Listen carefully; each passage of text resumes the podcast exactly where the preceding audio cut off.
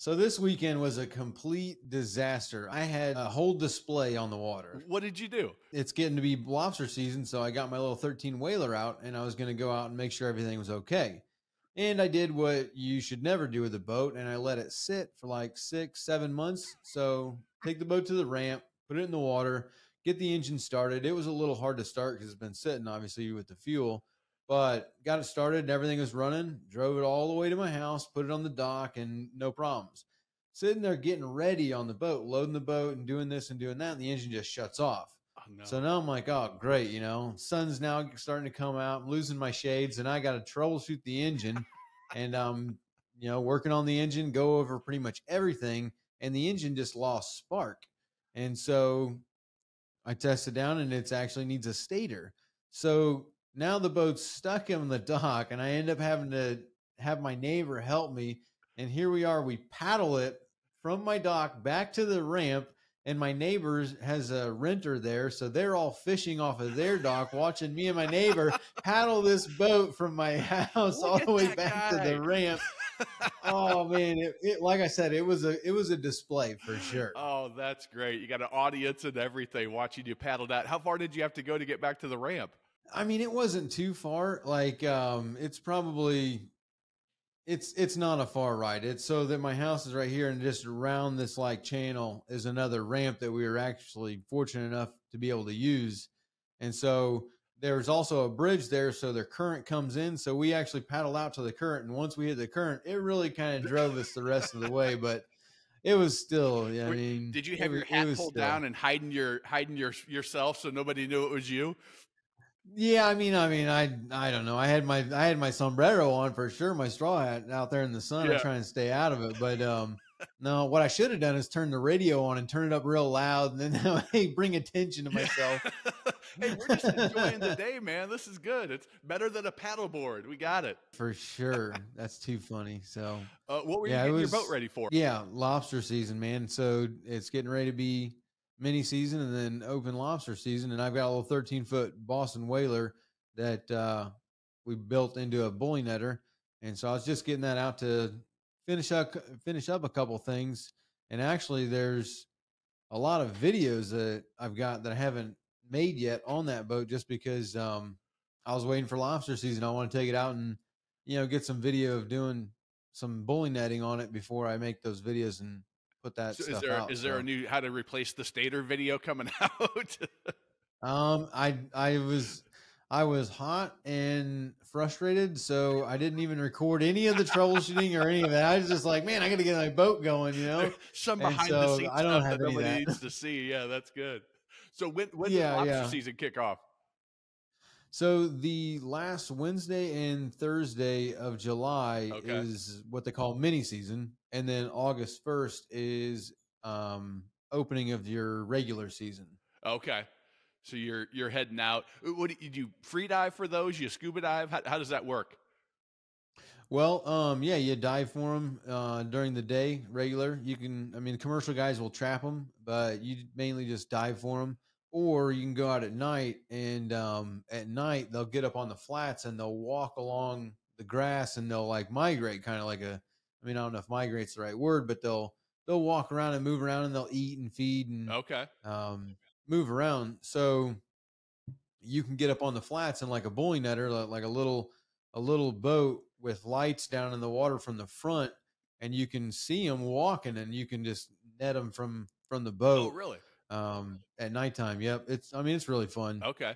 How many can you get per person recreationally? You can get six okay. in Monroe County, and in, I'm pretty sure the rest of Florida, you can get twelve. Okay. So like if you're, you know, any other county besides Monroe, you can get twelve lobster per person, but down in Monroe and the Keys, I mean, it's a little bit different because it's, there's, it, they're a lot easier, you know, they're a lot more, you know, close together, and they're eight feet of water, and, um, people just go down there and and just take so many that they had to oh, yeah. jot the number down, you know, to keep the population up. I've never done it. It looks, it looks like it would be a lot of fun, but um, it looks a little crazy too, is it? Mini season is definitely insane. Like mini season, I, I don't even, I haven't been out in a mini season. Well, bully netting, I, I, I have gone out bully netting during mini season, but I haven't gone out actually diving in mini season for a few years now, just because it gets so hectic out there. I mean, you look on the water at like five in the morning, there's a thousand boats just running through the channels, just trying, just going out into the bay. I really? mean, there's so many boats. It's, it's, it's a free for all.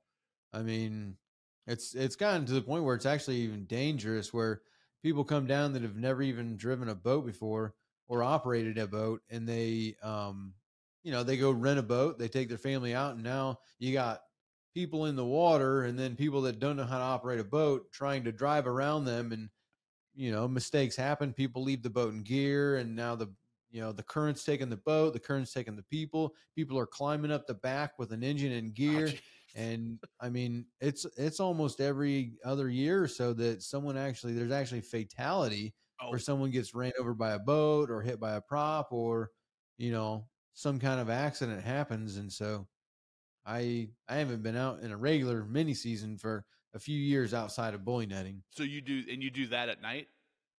Yeah. And that's at night. Okay. Yep. So you can go midnight on Wednesday, um, on the last Wednesday of July, midnight, you can go out and buoy net, and then you can buoy net all the way up until midnight of Thursday night. Yeah. I've never, never done it, but it looks, uh, looks awesome. And they look like they're pretty delicious from, from what I see online. Oh, for sure. For sure. I mean, I, I like catching them more than I like eating them, to be honest with you, but yeah, they're definitely delicious. I do like a lobster for sure. So you, you just, you dive down and you, what'd you say? eight to ten feet of water? Yeah, a lot of places in the bay that we go are like, um, there's just that different places in the bay that have like holes.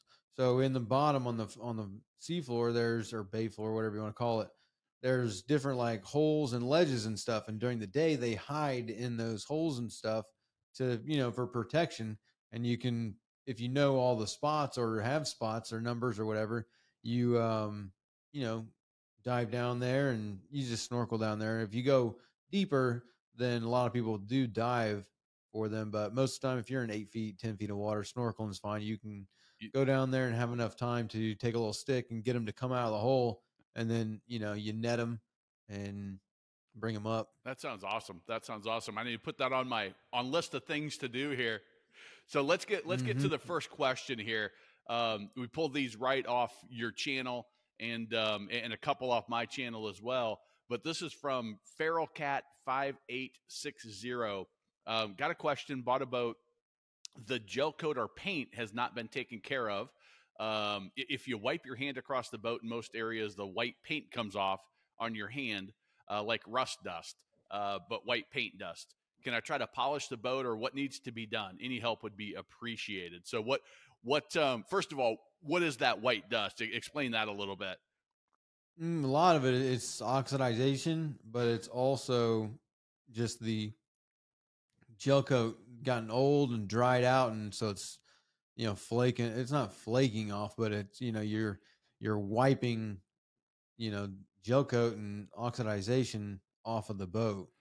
Yeah. Just from age. Uh, yeah. A lot of people don't realize that gel coat dries out over time, or if, mm-hmm. or if it's not taken care of the right way, if you're not uh, waxing it and protecting it from the, from the sun and all right. the elements and, and the salt down there for sure. So what he can do, you know, it all depends on how bad. Also, well, he said it's white. So um, white's good.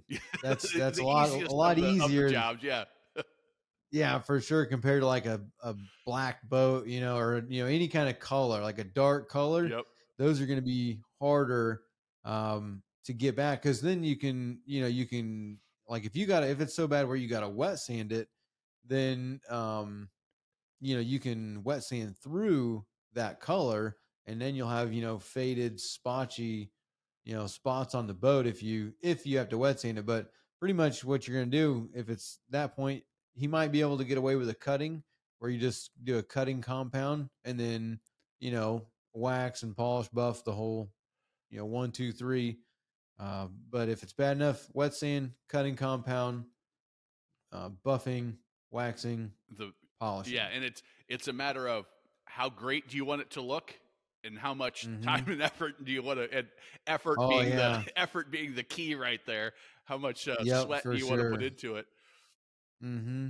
Yeah, because you can spend two days and, you know, running a buffer, like it's, you're, you know, you're gonna wear yourself out, but um, I mean, it'll look great when you're done. For most boats, even when they get that way. Yeah. If you, if you put in the effort and, and do the whole process of the wet sand all the way to the polish, then I mean, you'll make the boat shine again. Yeah. Yeah. And the, pay attention to staying in the shade, get, get the boat in the, if it's, yep. if it's hot, wherever you are, feral cat, I'm not sure where you are, but if it's hot, keep that sun off it, do it under a shade, do it in indoors if you can, because uh, you'll mm-hmm. be working your butt off, and it'll, it'll also make it a little bit easier too.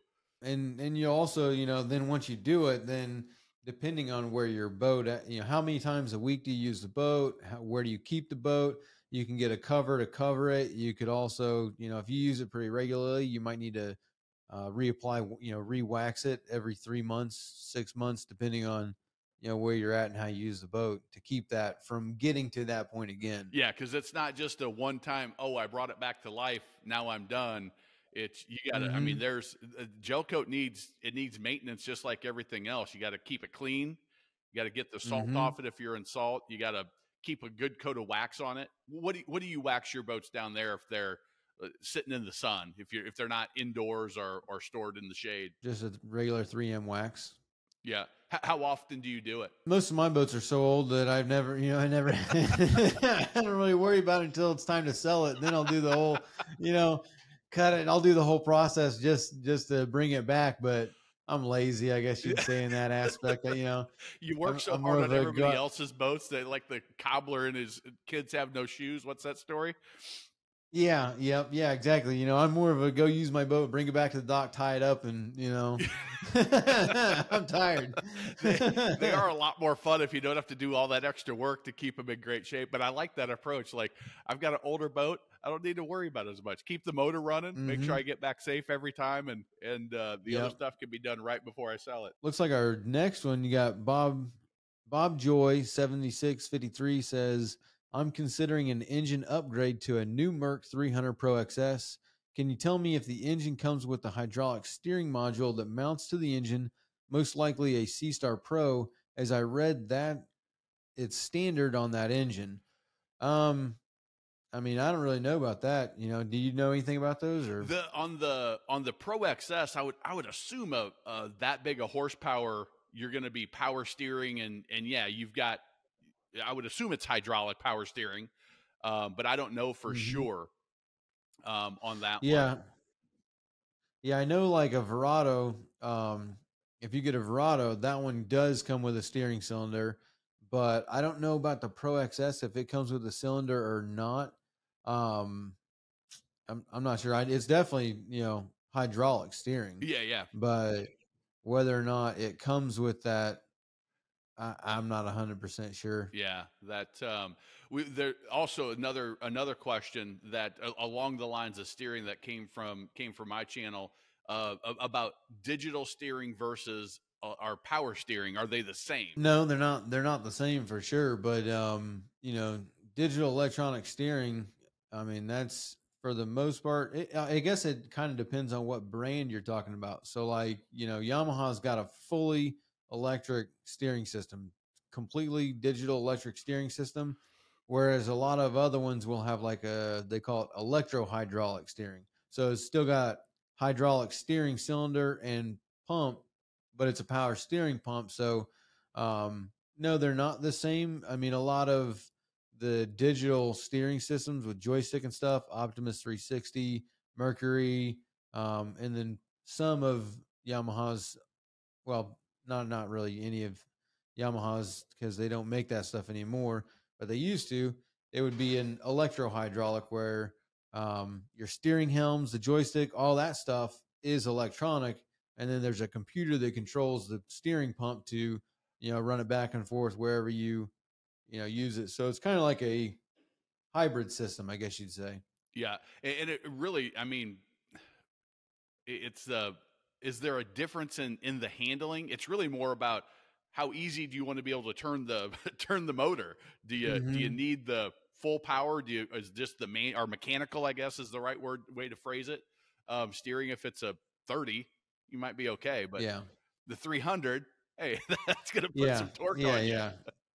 Exactly. I think you definitely, you know, horsepower is definitely a factor in there. If you got like a thirty horse, yeah, you, you know, you might just have a tiller handle on it. You don't really need hydraulic or anything. I mean, mechanical cable is still going to be fine for those littler engines. So yeah, I think horsepower is definitely going to play a factor. Yeah, there. We've got it easy these days. I mean, back in the day when we were kids, yeah, I remember my dad, we had just the mechanical steering on an eighty-five on a small little mm-hmm. lake.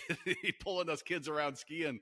I'm sure he had to just be working his butt off all the time, getting that thing turned around every every five minutes. For sure. For sure. But let's let's move on to the next one. This is uh, Eric Eric Elmer, five two eight nine. Um, I've got an oh four OptiMax. Took the boat in, and they they said the Schrader valve there was the Schrader valve. There was no pressure. Um, fuel pressure coming from that valve on the vapor separator tank. Do you think it might be the first pump, the low pump, or the high pump, or a different problem? Thank you. Well, I mean, if you got no fuel pressure on the Schrader valve on the V S T, then um, yeah, you, that high pressure pump's not producing any pressure. You're not you're not getting anything from the high pressure pump. So most likely it's your high pressure pump's gone bad. But at the same time, if the V S T is empty, then it won't have any fuel to pressurize. So you want to make sure that the V S T is not empty. And then, yeah, most likely it sounds like it. I mean, if you got no fuel pressure on your Schrader valve on the V S T, then the high pressure pump's not making any pressure, because you should have, you know, like forty-five P S I or something there on the V S T. If you were looking at that, where do you start? Do you start at the like at the fuel source coming in, or do you start somewhere else because you know it's likely going to be this? How do you kind of zero in on where to diagnose those problems? I would start right there with that Schrader valve. So, you know, first thing, make sure you got fuel pressure. And if you got fuel pressure, um, you know, you can kind of move on down the, down the line this way, like towards the injectors and stuff like that. Or if you don't have fuel pressure, then yeah, I would um, crack the drain screw on the V S T and see if fuel comes out to make sure there's fuel in the V S T. And if there's nothing comes out, then, okay, I'd unhook the hose going to the V S T and then turn the key on, or, you know, um, depending on the engine model, crank it or whatever, and see if the low pressure pump is, you know, putting fuel into the V S T. And then if it is, then yeah, open up that V S T and look at that pump. Or if it's not, then start working my way back down the line. Okay, is the low pressure pump not getting power? Is it not turning on? Is it a diaphragm pump? Go to the primer bulb, you know, and work your way all the way back to the fuel tank from component to component. And um, as you go from the next one down the line, you'll, you'll find whichever one ain't working right. I love watching your videos and just seeing you methodically go. I don't know which one I was watching the other day, methodically go from, okay, we're going to start here and next. Okay, that's good. It's kind of like a, a tree diagram. You're like, okay, this one's good, so we go here. If that's not good, we go here.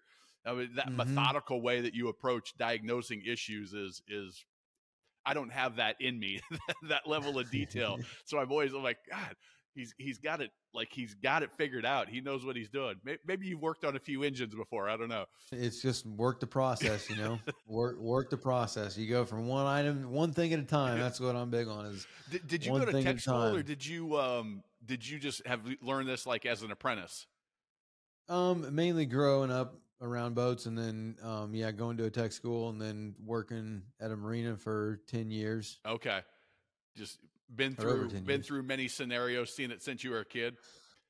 Yep, yep. My dad yep. just he just let me hold the flashlight, and then I I never got it at the right angle, so uh-huh, I didn't, yep, I didn't get to sure. learn too much. Brandon Williams seventeen twenty says, um, and this may have come from another video. I don't know if you know which one it is.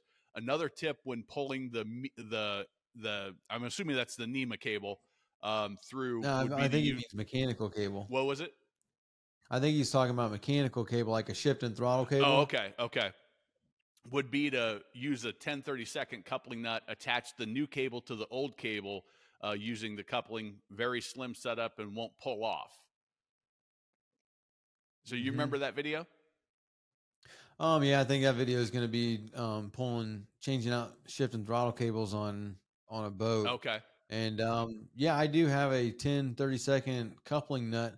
The only I guess you'd say a disclaimer there is going to be where if you have the like cable, so your mechanical cable's got an end like this long on it, right? Okay.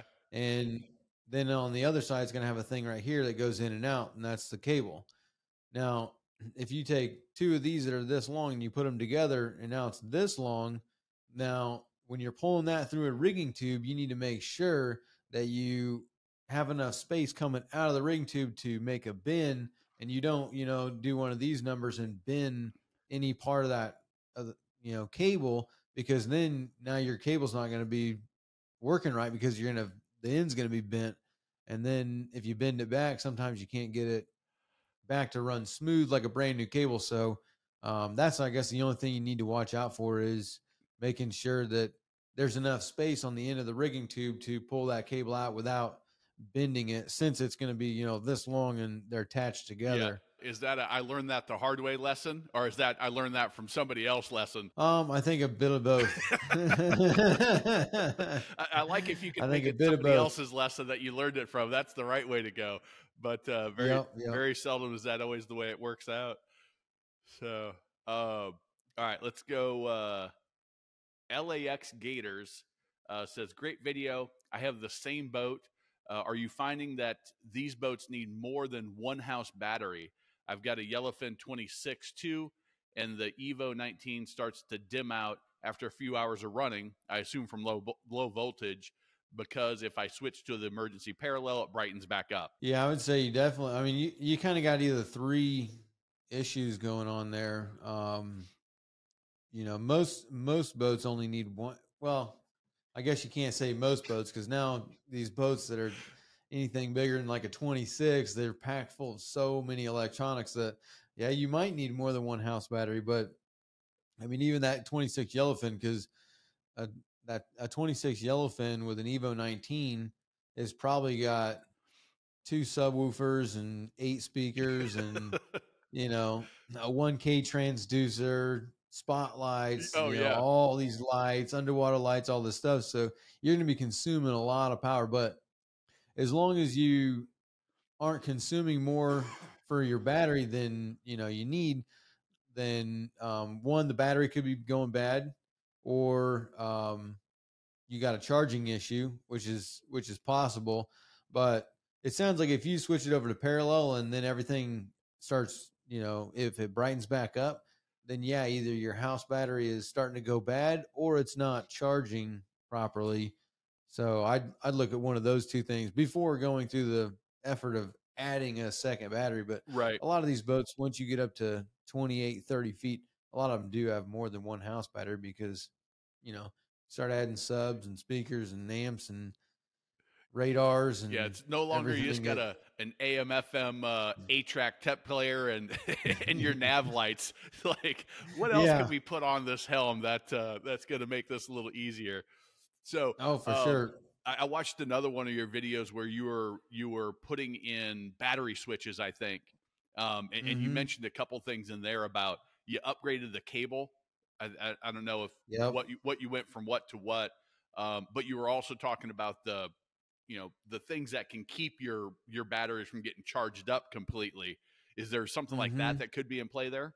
By and large, most boats are, they come with the right gauge wire, um, you know, to supply power to your electronics and all your stuff, or your house battery from your charging system. Most of that, the ga- the gauge is done from the factory, but as boats get older, you know, people start adding stuff. They add the stereo, they add the radar, the autopilot, the power steering pump, like they add all that stuff. Now you might, you know, if you've got a six or eight gauge wire feeding your house stuff, that might not be enough. And you might need to, um, give a, a bigger cable to supply that amperage yeah. to power all that stuff. So you've never seen any, any crazy add-ons that, uh, isn't exactly how you would do it, have you? When it comes to electrical, oh. yeah, almost all the boats, you know, like anything that's over five years old, I'm guessing you're like, what is going on back there? Yeah. There's usually been someone in there. Um, I think, I mean, that's all kind of part of the deal though, you know, with a boat, that's just, that's just part of the deal. I think probably the number one pet peeve of most people is going to be um, people that don't have flush cutters and they just cut the zip ties and like leave a little end on there to slice your hand up when you go in there. It's like, if you don't have flush cutters, don't even cut it. Just leave the tie like the way it is. Like, you know, that'll be, that's better. It's better. Leave it. That's like, a man that's it. been cut more than a hundred times. Yeah. Oh, I mean, it's, it's to the point where I don't even reach my hand, and I just grab my flush cuts and I go in there and I cut the ends off before I even start. Like, I'm like, eh, I'm not doing yourself. that. That's great. Yeah. Oh yeah. Well, I mean, you get a gash down the side of your hand, you're like, no, nah, I'm not, no. Nah. Now you're bleeding all over the boat. Oh, and it's yeah. like, I don't want to get everything dirty. I got to clean that up. See, that that's something you learn from experience right there. You can't, you can't learn that from a book. That's not being taught in tech school. That's not being taught anywhere, but uh, actually getting cut. Yeah, yeah, yeah. That's, so that's probably a bigger pet peeve than having to figure out, you know, what kind of electronic blunder somebody's made in a boat. Is that one of the hardest things to diagnose, is the electrical issues? It seems like there's so many things that could, other than maybe a fuel issue, uh, there could be so many options or so many issues that uh, could be causing the problem. I don't know. I mean, I kind of, it's all, you know, it's all what it is. You just kind of go with whatever they say, you know, the, if the complaint is this, then you go look at that system, and then you just kind of, you work the process of the system. So, um, I don't know if one thing's harder than another thing. It's, it's just a matter of figuring it out. Yeah. So you, do you, just, you love that, don't you? That do you like the, yeah, the figuring yeah, out I, part, I do. solving the, the problem? Yeah. I, I do enjoy the diagnostic part of, of it. 'Cause it's, you know, you got to figure it out. Um, it's a different thing altogether though, because, um, you know, when it comes to billing, that that's a whole new thing, because diagnostics is kind of like, well, you don't, you know, you don't know, you know, so. Well, yeah, you got to balance. Little... You're like, I can just go fix the thing that I think it might be and spend mm-hmm. time and, and parts money there, or I can spend an hour starting here and tracing it to there and make sure when I give the right. boat back to them, it's the right thing that I, I fixed and the only parts that had to be done. Yeah, I think that I definitely agree with that more than anything. It's definitely going to be quality, and I don't want it coming back for the same thing. Yeah. Like, you know, you don't want a boat to come back with the same issue. Like, you know, when I, when, when you get it back, you know, that's, you know, it's fixed. Yeah. It's not, you know. Yeah. That would be, I would say as a, as a boat owner too, that is probably one of the, the biggest complaints is I took my boat in, uh, took my boat in for this, and now I'm bringing it back for that same thing. That, mm-hmm. uh, yeah. Oh, and, but the other thing, does this ever happen to you? You work on something that's a little older, you fix the thing, and that, but then the new, a new thing breaks after that. Mm-hmm. And then you, you get, hey, what happened? It was working fine when I dropped it off. Oh yeah. I mean, I've seen, I've seen that process play out enough. I mean, it's to the point where like, we don't even really work on two strokes anymore for that exact oh, really? reason. Um, down here. Yeah. I mean, up north, it's, it's a little bit different because, you know, the fresh water and, and the temperatures and the slower, like not slower, but the less boating season, whereas down here all year round is a boating season. But yeah, a lot of two strokes, that's exactly the scenario that plays out. And you'll talk to some people and they'll, you know, be cussing this mechanic, that mechanic, and this mechanic, and you're the fourth mechanic that they're going to come on. And that's, that's the, that's it. You know, they got this problem, you'll go on, you'll fix that one problem. And then, you know, they'll go use the boat two, three times, and then boom, something else, you know, you fix the stator, then the rectifier regulator, the trigger, and the ignition coil go bad. And it's like, it gives the same problem, but it's just this component failed. You fix this one, then that one fails, then that one fails. And it's every other time they use the boat, something's failing. And so now it's kind of like, we don't even, we really don't even work on them anymore because of that, because I know it's just, you're just, I'm just going to be the next mechanic that you're mad at because your engine keeps breaking. Yep. I'll be number five, and then you're going to go to the next person. And, you know, it's, it's unfortunate because, you know, it's down here in heat and, and the use, some of the, you know, the twenty-five, thirty year old engine just isn't as reliable. Like, I mean, the, mine's my Bully Netters. That's a, that's a, prime example. That's a two thousand ten four stroke, and the stator just went bad, you know, out of the, out of the blue, like, you know, just so it's more prominent on the twenty-five, thirty year old engine. Yeah. And, um, so it's, well, that's it's a harsh, like that's it. a harsh life, man, to be in salt all the time. Mm-hmm. And yeah, you know, and like you said, you didn't run it for, for six, eight months. Mm-mm. That salt's just, I assume the salt air down there is, is just thick. And yeah, I mean, that's going to damage everything just sitting. It's getting, yeah, it, it's just as harming, you know, sitting as it is, you know, it's better to just run it than it is to let it sit, because when it's running, it's, you know, getting fuel, getting oil, getting lube, it's moving, like parts are moving. But then when it sits now, all those parts are not moving. They're not lubed. They're not, you know, no grease, no nothing. So it's kind of like that, that harsh salt air just, it makes stuff rust. And then you go to use it. Now that rusty part, you're putting stress on it and boom, it breaks. Yeah. Yeah. The, I did, uh, uh, my program, the, the Confident Coastal Boater, the captain that I, I had to help me with that. He used to say, the only thing that salt water doesn't damage is salt water. That was, that was one yeah. of his favorite sayings. I'm like, yeah, you're probably right. Being a freshwater guy, I don't think about it as much. You know, I, I've got, mm-hmm. we're three hours from, from Charleston and do some saltwater boating, but it's a different animal. And then all the way down where you are, what did you say? It's, it's a little bit saltier down there than, than up north. Yeah. Oh, I would say so. Um, I don't know if you would say it's saltier. I think just the mineral compound, or I guess you'd say the minerals that are in the water are much more harsh okay. on the engine. The farther, the, the closer you get to the equator, the harsher it gets. So, I mean, I'm not really, I'm not a chemist, so I don't really know if that's really the right thing to say, but I know that, yeah, the water, the, the minerals or the salt or, or whatever it is, the, the makeup of the water is a lot harsher than it is, you know, cold salt water in New York. Yeah. Wh whatever it is, it's making you, causing you to paddle your, uh, paddle your whaler. Yeah. In. I know, right? I'm, I'm not sure why I had to do that, but I did because, uh, because yep. of the salt. Yeah, it's kind of like um, um, this next guy's question, or well, his, his uh, comment, um, Dave Hagiag, forty-seven oh two, he says, do you use three oh four or three sixteen stainless steel bolts on the transom?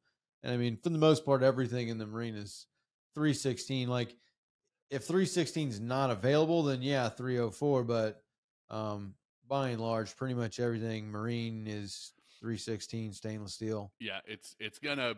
it's going to rust at some point. So you, the better, the mm-hmm. better you use, the better material you use, the longer lasting it's going to be, for sure. For sure. Do you use, speaking of that, do you use, um, O E M parts most of the time?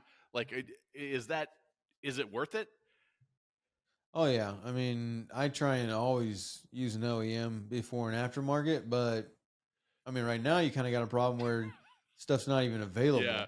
Like, um, you know, you can't even, like, there's some manufacturers that can't even get oil filters right now. So is it still like, going on? You know, oh yeah. I mean, it's, I don't understand it, but I do know that there are some manufacturers that, yeah, you can't even get an oil filter right now. And, um, yeah, if, you know, you, you want to do a service on a boat and it's like, you can't even change oil. Like, we can do the whole service, but we can't put an oil filter on there because we can't get one. That's so crazy. Like, you know, it's, it's pretty rough, but, um, yeah, I would definitely say O E M. Okay. Yeah. I didn't realize um, there was still, you can, you know, there was still that big of a, or, or still that type of supply chain issues. I thought we were, we were through most of it. I knew the, there's steering system issues that I've heard of. Yeah. I, th I think for the most part we are through it, but it's going to, like, there's just hit and miss things that are completely random. Like, what, how does, like, how'd you make that? You know, like, how, how'd you drop that ball? You know, like, how'd you drop, you know, like the, the one you ran out of oil filters. Do. Let's go to, uh, ceremonial guardsman, ceremonial guardsman. Uh, so what kind of paint is it if it's flaking off? Recently bought one twenty-three with bottom paint, bottom paint flaking off all over the place. So uh-oh. This was from another one of your videos, I think. Was it, um, was it bottom paint that you were doing, a bottom paint video, or? Yeah, I think that one came from a bottom paint video, I'm guessing. But, um, yeah, no, I mean, Hunter, I like a Hunter, one twenty-three. That's a nice boat. Um, but yeah, the bottom paint flaking off all over the place, that kind of, there's kind of mainly two things there that that'll make that happen um, over time. And one, it either didn't get prepped right, or they didn't sand the bottom and then just painted it, and and um, the paint didn't have a good surface to adhere to. If it's being painted on fresh gel coat that has wax in it, then um, the the paint will flake off because it can't stick. Or another thing is that depending on how many layers of paint are on the boat, um, there's basically two types of bottom paints, whereas you got a hard paint or an ablative paint. Hard paint is basically stays on. It's, I guess you can say, permanent. And then there's ablative, and ablative is made to, you know, wipe off over time. So over time, it'll slowly, you know, as you run the boat, it'll slowly come off of the boat. So if somebody, let's say the boat was painted with hard paint, then someone put ablative on there, and then someone put hard paint on over the ablative. Now all of a sudden you're going to have all these spots popping off because, you know, the ablative is made and designed to wear off of the boat, whereas the, the hard paint's not. So unfortunately you might have to just sand all that off, or pressure wash it, power, or um, sandblast it off. Um, that's un, that's unfortunate, but I mean, if it was my boat and the boat lives in the water with the bottom paint, I would just keep up by painting it every year and, and not worry about it. You know, no one's ever going to see the bottom of your boat. Yeah, as, as long as you're, you're as long as you're protecting it.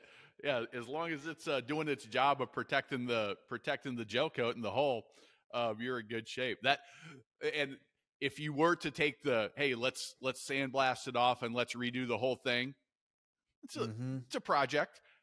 Especially if oh, you're doing it in the project. July and August. And it, it's going to get expensive too, because once you sandblast it, now you got to go in and fix all the, um, I mean, I guess if you're going to repaint it, it doesn't have to be perfect, but once you sandblast it, you're going to have all kinds of chips and other, I guess you call scarring yeah. in the gel coat from the sandblaster. So you're going to have that repair and then the paint. So, I mean, um, yeah, as long as it's not growing barnacles on the bottom of your boat, then I'll just paint it and not worry about, you know, that, that, that aspect. Yeah. Of that, that three seconds when you get up on plane, somebody might see it, but, uh, but that's about it. Mm-hmm. Just let it roll. H have you done, have you done a lot of bottom paint jobs? Oh yeah. I mean, bottom paint's easy though. You just, you know, as long as you get it prepped right, recoats are even more easy, but yeah, you just tape, tape the tape line and roll it on there. It's, you know, it's a thick, thick paint, so it's not like, you know, you're not you're not playing Picasso down there. It's the bottom of the boat. You're just making sure you get it on there and you're not missing any spots, and and you know, two coats and and that's pretty much it. That's the um I mean, bottom paint is to keep growth from going on your boat because it lives in the water. Yeah, so you know, you you pretty much only see this much of the bottom paint that's above the water line. Everything else is on the bottom of the boat, and making sure that you don't grow a bunch of barnacles, which will affect the performance of the boat. Yeah. It's doing its job, doing its job. I used to, I, I was, mm-hmm. when I first, um, like in the freshwater, you know, most boats don't live in the water unless you're talking about a big cruiser, but I was always explained right. to it, it's like a, a bar of soap where it just, it's designed to every, the layer keeps coming off a little bit at a time. Yeah. Uh, to keep all yeah, that. That's a good analogy for a blade. Mm-hmm. So, all right, let's go to, um, let's go to Bruce D. James, uh, says another great video. Uh, I was wondering what was used to strengthen the transom. Were those cylinders of fiberglass that were glassed into the transom or something else? Thank you. Uh, T um, thank you very much. That's what that is. Oh yeah. Yeah. Thank you very much. Yep. Yep. Yep. um, no, they're, they're foam. It's a foam, um, core piece that, uh, the fiberglass guy just glassed on there, cut them to, you know, be like a bracing. Okay. And then, um, you know, they soak them in resin and then glass them to the transom. And once they, that resin dries, it becomes just a solid,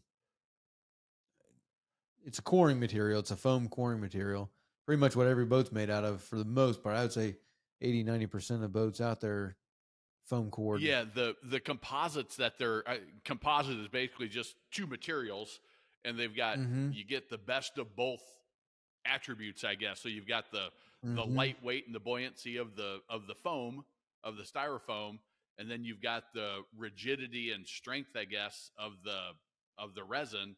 you put those two yep. together, and I mean, that's a pretty good combination for a boat that you want to float and, and you you want to stay stay strong. That's pretty good. So yeah, yeah I, I mean, I I definitely say probably eighty, ninety percent. I don't I don't think there's too many. There might be a couple manufacturers out there that are still using wood as coring, but by and large, most most brands are some sort of a composite build, whether that's Kusa or um, foam or resin mold or, you know, something. It's just a great application for, for the boat because it's not going to rot. You know, even if you do you drill into it, unlike, a, you know, any type of wood, Kusa, except what, what's Kusa made out of? It's like a, I mean, it's a, it's a type of glass. It's a, it's a, it's a glass composite with, I'm not sure what the, the black stuff is in there, but it's, it's mainly glass. Okay. It's, it's a lot of, it's some sort of a glass makeup of composite. I'm not sure what I'm the sorry, build is. Aaron, I'm sorry for that question. That was uncalled for. I put you on the spot like that. You, I, you already told me no, you're that, not a chemist. You're like, listen, I'm yeah, not a no, that, that, I'm not a geologist. I'm a, I know boats. Leave me alone. Yeah. I'm a mechanic, yeah. but, but I mean, no, no, that, that's good though, because that, that, you know, there's going to be someone out there that knows the answer to that's that. True. And that's true. You know, they'll, they'll tell us about it. Yeah. So that's, I love that's good for sure. I you always know? say, hey, I know a lot about boats, but there is way more about boats that I don't know than I do know. Mm-hmm. That's for sure. Um, I don't. Yeah. There's right. definitely someone out there that's going to let us know. Yeah, there we go. We learned something on this episode. All right. Let's see. That was Bruce D. Uh, let's go to, Let's go to Michael Thompson, eighty fifteen. Tape method is the way to go if you can. Uh, also, anytime you use your finger, you'll get a better result if you wet your finger in the in the water first. I assume you're applying uh, caulk or... Yeah, laying some kind of a silicone or caulking or something. There you and, go. Silicone's the word I was looking yeah, for. I mean, I like the tape method. It, I mean, I guess it all depends, um, you know, because I could do... You could do... If you do short enough spurts, then you can do it dry and make it look really, really good. So, um, you know, it, it depends on what exactly you're, you're doing. But yeah, if you've got, you know, an inside corner piece, tape's always going to be your friend.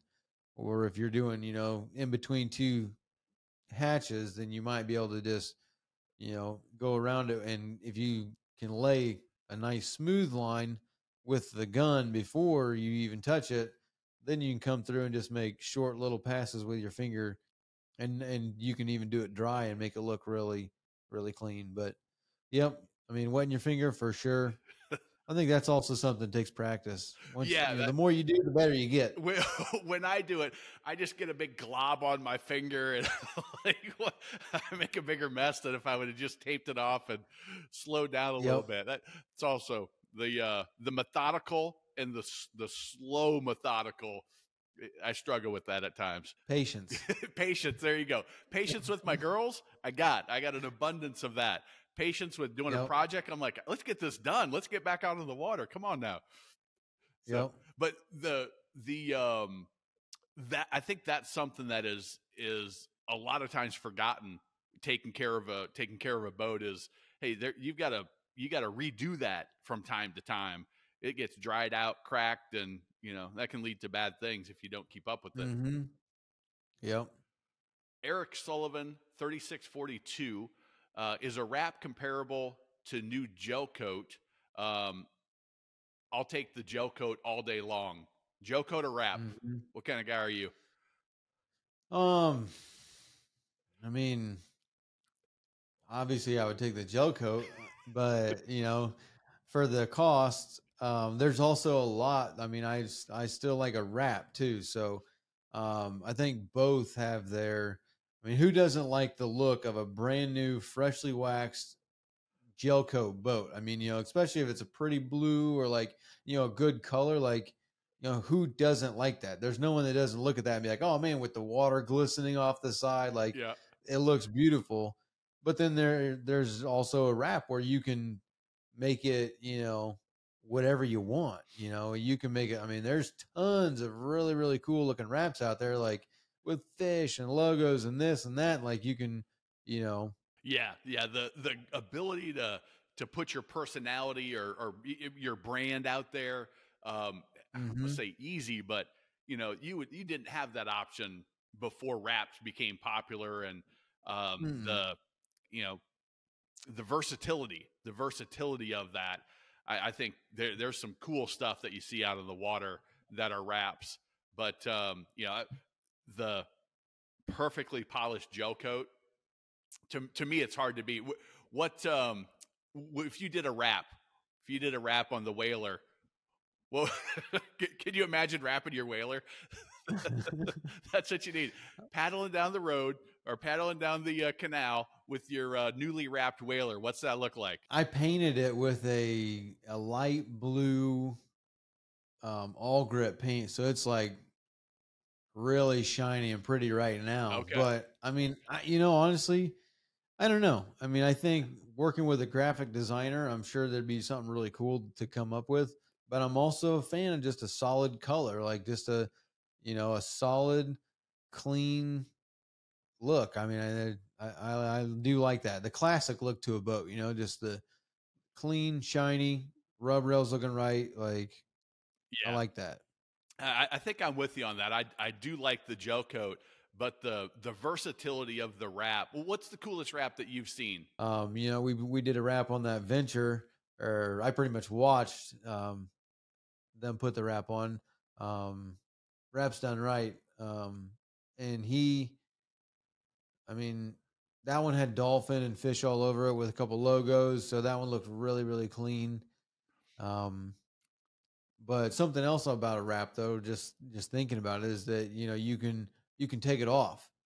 So, yeah. you know, you can change it at, you know, every other year if you wanted to. I mean, obviously the money's a factor, but, um, you know, you could change it whenever you want. You could also, Uh, protect your gel coat. So let's say you buy a brand new boat and then you wrap it. Well, if you leave that wrap on there for ten, fifteen years, when you take that wrap off, it's going to be a brand new boat underneath. Yeah. So there's a protection factor to a wrap as well, I guess you'd say. Yeah. I like the, I like the, um, the idea of changing it out. I mean, it's almost like you got a brand new boat, you know, you change the mm-hmm. exterior. Yeah. And it, it will look like a brand new boat. If you've even going from the, the gel coat to the wrap, you're like, it, it doesn't look anything alike. Right. Change up your personality and, and, uh, and all mm-hmm. that. That would be pretty cool. M X Racing Unlimited, seventy-seven eighty-four. Uh, so what's the year, make and model and size boat is it? Uh, nice video. Those motors definitely look fun. What did you use for the reinforcement that are glassed in? Uh, looked around P V C pipe. This might go with the other one. I should have pu pushed mm-hmm. that up. Um, P V C pipe, the thicker one maybe, or is it a piece of, pieces of wood? Yeah, that's definitely on that. Um, it's a nineteen eighty-five. Um, I think it was a thirty-one Rybovich. And, um, yeah, they were just that foam, those form, that foam core coring that was made as a, you know, braces. Okay. Was that, was that the video where the, where you had the, um, the flex in the, in the transom? Mm-hmm. Is that that video? Yep. Yep. Yep. That Rival Runner, they, you know, really, it wasn't designed, you know, in nineteen eighty-five, they didn't have three hundred horsepower Mercury racing yeah. outboards, you know, with a bracket. Torque now, huh? Yeah. So, you know, once, I don't know what year they put a bracket on that boat, but it, you know, before it had two fifty O X sixty-sixes, which are great engines, but um yeah, once once we put those, I mean the the Mercury Racing three hundred is very comparable weight wise to the O X sixty-six, but the torque factor is, I mean, it's re it, it's ridiculously different. It's there's a lot of torque. Yeah, pe people say like, oh, it's the same horsepower. There's, you know, the, and the, you know, now that the weights come down on the four strokes, mm-hmm. I don't know if that argument that the, the two strokes were more powerful. What, what do you think? Do you think the torque of the two stroke compared to what you're getting from like, you know, that racing three hundred, are they comparable now? Or is that argument still valid? That's a heated question all in of itself. Come you on, Aaron, like... take a stance. Come on. don't, don't be scared. Just take a stance. I do, because I still love a two-stroke. I mean, I like the smell of a two-stroke. I like the sound of the two-stroke. But, um, you know, and they are torquey. You know, a two-stroke is that it's instant. It's instant power. Yeah. You know, you know, I mean, as soon as you hit that throttle, it is instant power, instant torque. But at the same time, that that three hundred race, I mean, that thing is instant power, instant torque. Like, you hit that throttle down, it pins you in the seat. Like, it's, I don't know if you could. I mean, someone would have to do some tests to see. You know, you'd have to put like a two fifty on a two fifty and yeah. two-stroke versus the, you know, race, and see as far as, you know, whole shot and all that stuff. I don't know. I think they're pretty comparable. I don't think you can really tell. I don't think you could honestly say that the two-stroke is more torquey than than that, you know, three hundred R. Yeah. Uh, it's it's kind of like what popped into my head was like comparing a a sixty-eight Camaro to a Tesla. You're like, mm-hmm. hey, they both are going to put you back in your seat. But it, yep. you can't, the feel and the rumble and the, of the, of that Camaro is just going to be different than the, zzz, you know? Oh, for sure. Yeah. You definitely, I mean, there's always going to be something about a combustion, combustion engine, but there's also, I mean, electric is, is instant, you know? It's, so it's, I mean, it's a, it's a motor. It's not an engine. Right. It's a, it's a, you know, windings and like it, like, it's instant. So when you hit that pedal, I mean, it is all that power straight to, like, I mean, there's, there's no lag. It's just boom, like you're out, you know, like, and that's kind of interesting too. You know, I think there's actually somebody talking about, um, oh, some electric stuff too on the outboards. I think it was, it was asking the, the thoughts on where is electric, is it going to take over, or is it a, is it a valid option? Um, Mm-hmm. Do, do you, do you like it? Are you, are you on board? Like, hey, that's, that seems like the, well, I, I think it's the direction thing. There we go.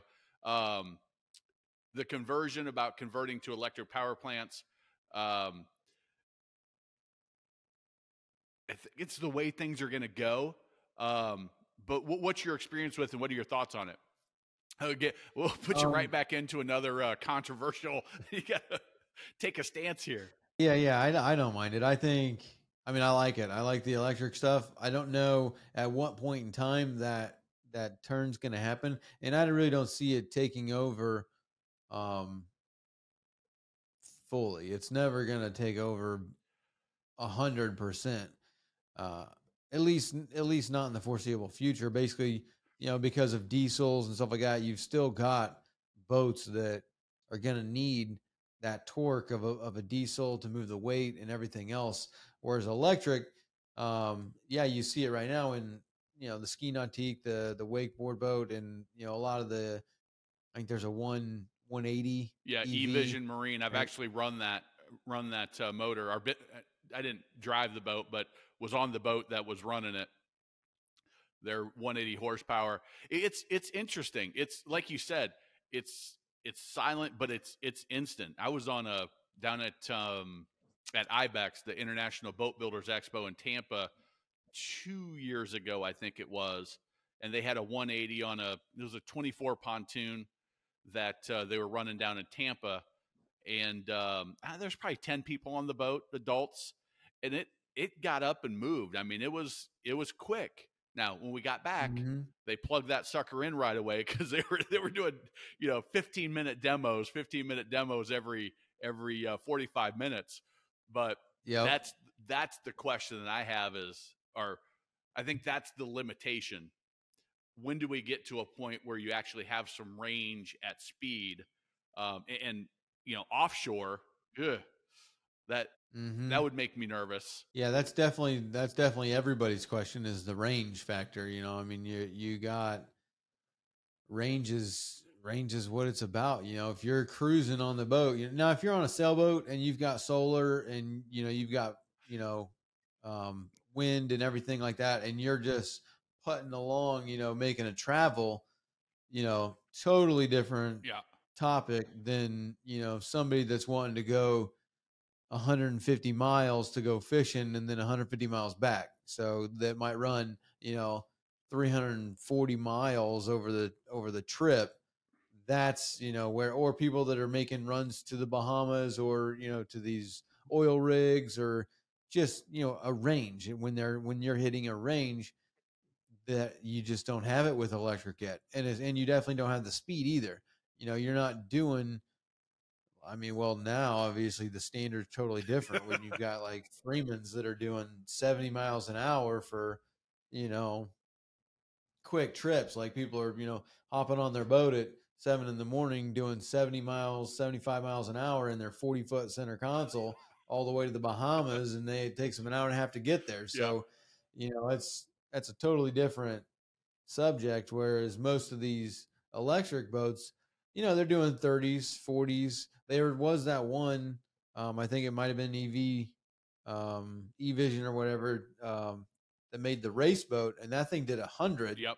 So obviously it's there, but it's not there yet. You know, like it's, you know, it's, it's coming, but it's not there. And then all those boats are twenty, twenty-five feet long. They're, right. You're not, you don't have a forty-five foot boat, let alone what they're making now, sixty foot center consoles with four six hundreds on them.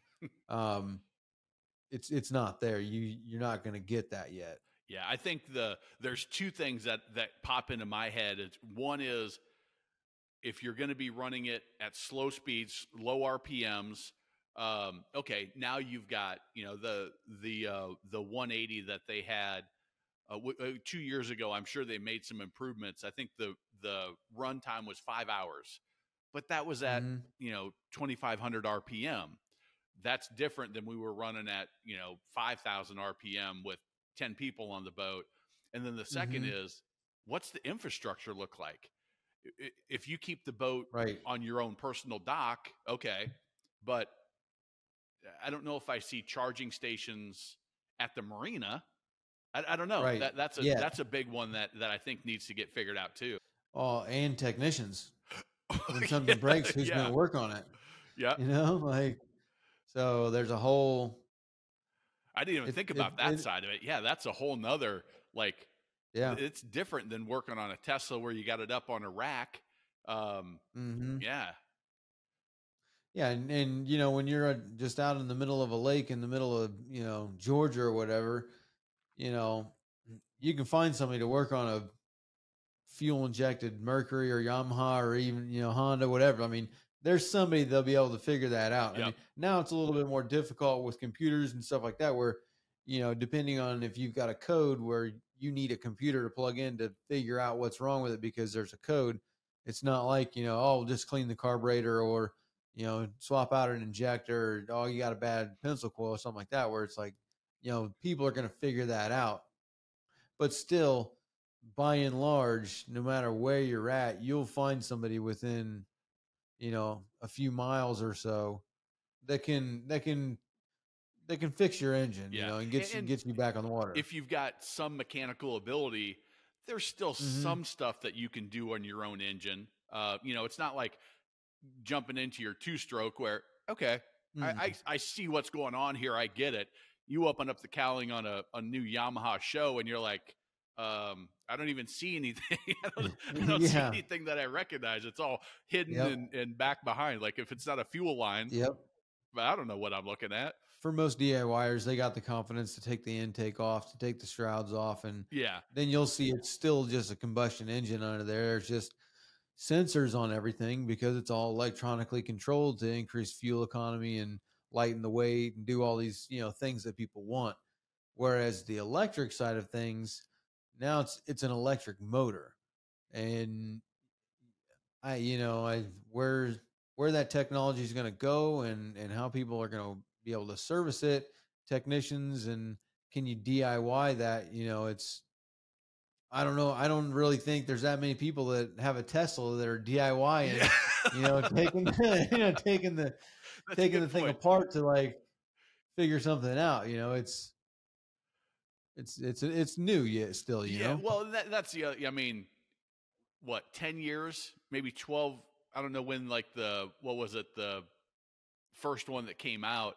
But yeah, it is in its infancy. In the next ten years, I think we'll see some advancements. But but yeah, there's oh, a yeah. lot to, to figure out in the boating world that um, that's different than being on land. Being on mm-hmm. land where, hey, it's safe. If you break down on land, you're okay. Yeah. You break down on yeah. the water, even on a, a bigger lake, eh, mm-hmm. it can get dicey. Yeah, most, most places on land you still have cell service. Yeah, ex yeah. Some places on water you don't have. You know, you're you're out there at the mercy. You know, yeah. and one storm away from being flipped over. Yeah, yeah. That gets a that gets a little scary. So we'll see. We'll check back in ten years. We'll see where we're at. Yeah. Uh, right. Any experience with the Nizpro supercharger for the Yamaha shows? Have a two fifty on my twenty-six Suncatcher Elite, that a pontoon.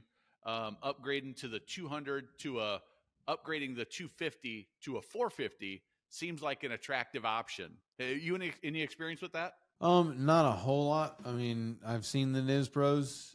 Um, I don't have a ton of experience for it. I mean, once you start doing stuff like that, though, you are like, it's a whole different ball game. You know, you're taking. What do you say? He's got a he's got a two fifty, and he's going to turn into a four fifty. So like. You know, it's, it's, you're going to wear out the engine quicker, put it that way.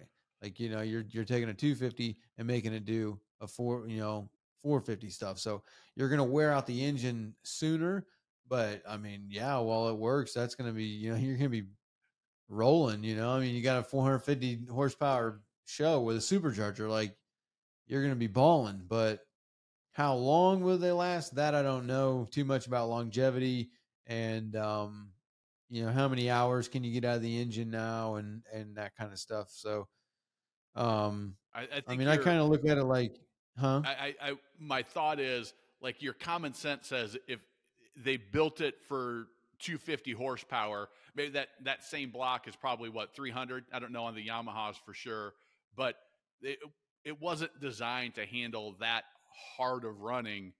Um you're gonna cut the life in half, I would think. um the, mm-hmm. You're gonna be balling for you're gonna be balling for five years instead of, instead yeah of fifteen, something like that. I'm, I'm just looking up. Okay, so looks like a Suncatcher twenty-six Elite is a looks like it's a, it's a pontoon boat. Yeah, yeah, it's a it's a nice so, it's a pretty nice pontoon boat. Yeah, I mean, I, I guess, I, I mean, what exactly are you, you know, what, trying what to What are you doing on your pontoon here? That you need four fifty? That's what you're thinking, isn't it? Yeah, yeah. I mean, well, you know, the way I kind of look at it is like, you know, you've got, you got a Ford Ranger and you got a Ford, Ford F three fifty. Yeah, you can jack the Ranger up and put it, you know, do all this stuff and put all this fancy equipment on it and, you know, make it make it like a big truck, but it's not, it's still not a big truck. Yeah. You know, now you're trying to make this little truck do big truck things. And how long is that going to last? Yeah. Yeah, you can do it and yeah, it'll work, but how long is that going to work? That's what I'm kind of like, you know, I, I, it totally depends on your wallet really. Because well, I mean, true. If money's not a problem, yeah. then all day, all your, day, baby. Your warranty's Jack that out thing the window. Up. Like day one, warranty's yeah. out the window as soon as you do that upgrade. Um, but oh yeah, I, you're you're down there, but you grew up in the you grew up in freshwater on lakes. There's something mm-hmm. to be said for being on a pontoon and passing a Formula or a Baja or something like that. That oh, feeling yeah. you're like, you give them a little wave, and they're like, "What is going on here? That's not right." For sure, for sure. But you got to pay for that. Like, like if it, like for sure, I'm all about the feeling and the experience and, and, and yeah, you know, if, you know, if, if it's in the budget, yeah. then go for it. I was at the, but, I was at the Charlotte Boat Show this year and there was a, oh shoot, I want to say it might've been a Berkshire pontoon, twin six hundred Mercs on a, it was twenty-eight mm-hmm. foot pontoon or something like that. Yep. It's like, yep. what is going on in this world? Things have gone crazy. I know. I know. We're in an eighty mile an hour pontoon boat. Like, yeah. you know, yeah, I, I remember the first year when they first came out with a six hundred, like that was the first thing. Like it wasn't a few months later, but Bennington had one on the back of the boat, uh-huh. like it's on a pontoon boat. It's like, I don't know, you know. Well, and even even the center consoles down there, I mean, you know, three, you used to see a triple and you're like, wow, that's something. But mm-hmm. now, like if oh, you don't have yeah. trips, like, come on, man, what's going on? What, what's the most, oh, yeah. what's the most you've run? Um, five, five. Is it just, yep. I mean, is it amazing? I, I've not run anything that big. Yeah. You know, it's, it's, it is. I mean, you, you're, you're in a center console doing sixty-five miles an hour, seventy miles an hour. It's, you know, it's, I mean, it's cool. You know, I mean, the fastest I've ever been on a boat was one thirteen. Oh, no kidding. So, or no, one fourteen. So, um, you know, it's, it's a different feeling. It's, it's, it's great. Were you running it? You gotta, huh? Were you running it? No, I wasn't running. I was, I was riding. Um, and, um, but yeah, you know, it's, you, you get your head up into the wind and it's, you realize, cause when you're sitting in the boat, you don't realize you're doing a hundred until you stick your face in the wind. Then you're like, oh my gosh, you know, we're scooting, you know, like, smoking here. But that's, but, um, what was it? What was the, what was the boat? Oh, that one was a thirty-five Motion. Okay. Yeah. Mm-hmm. That's, uh, I've got a, a buddy of mine that races tunnel hauls, like two hundred, mm-hmm. two ten in a, you know, a little, you know, he's crouched down in there. Yep, I, yep. Andy, I don't know how you do that, man. That's insane to me. I, yeah. I'm a, I'm a laid back, like, hey, let's just get this thing up on plane and let's cruise. That's, I like that style, mm-hmm. but uh, it would be fun to get out there and just put the hammer down and one thirteen. Ah. Mm-hmm.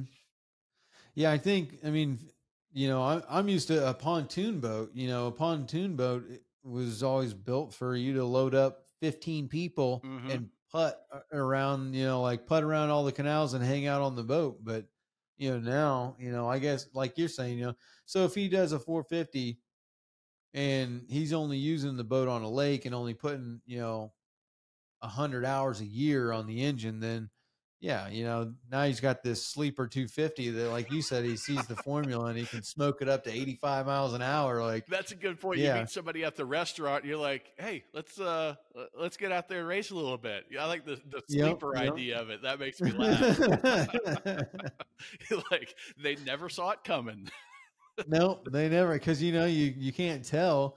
Um, but yeah, you, so, you know, if, if that's what you're doing with it, then, then go for it. If, But if you're still in the mindset of, you know, you, you put all this money into this boat and you want it to last you ten years, fifteen years yeah. and not put any money into it. Like, you know, for one, your lower unit's going to take a beating.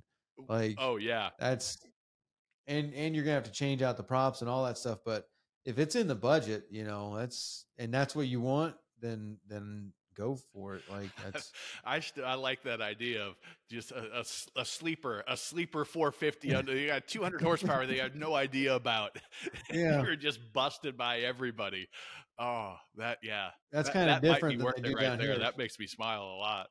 I like yeah. That. I mean, down here, they, they, they take like two fifties and they put four fifty stickers on there. That's what they do down here. They don't even change anything on the engine. You're at the sandbar. This... Yeah, when you have the sandbar, yeah. nobody knows. They have no idea. Yep, that's right. That's what they do down here. I mean, they paint them and then they put, you know, big numbers on there. That's funny. That's funny. That's a real thing down there?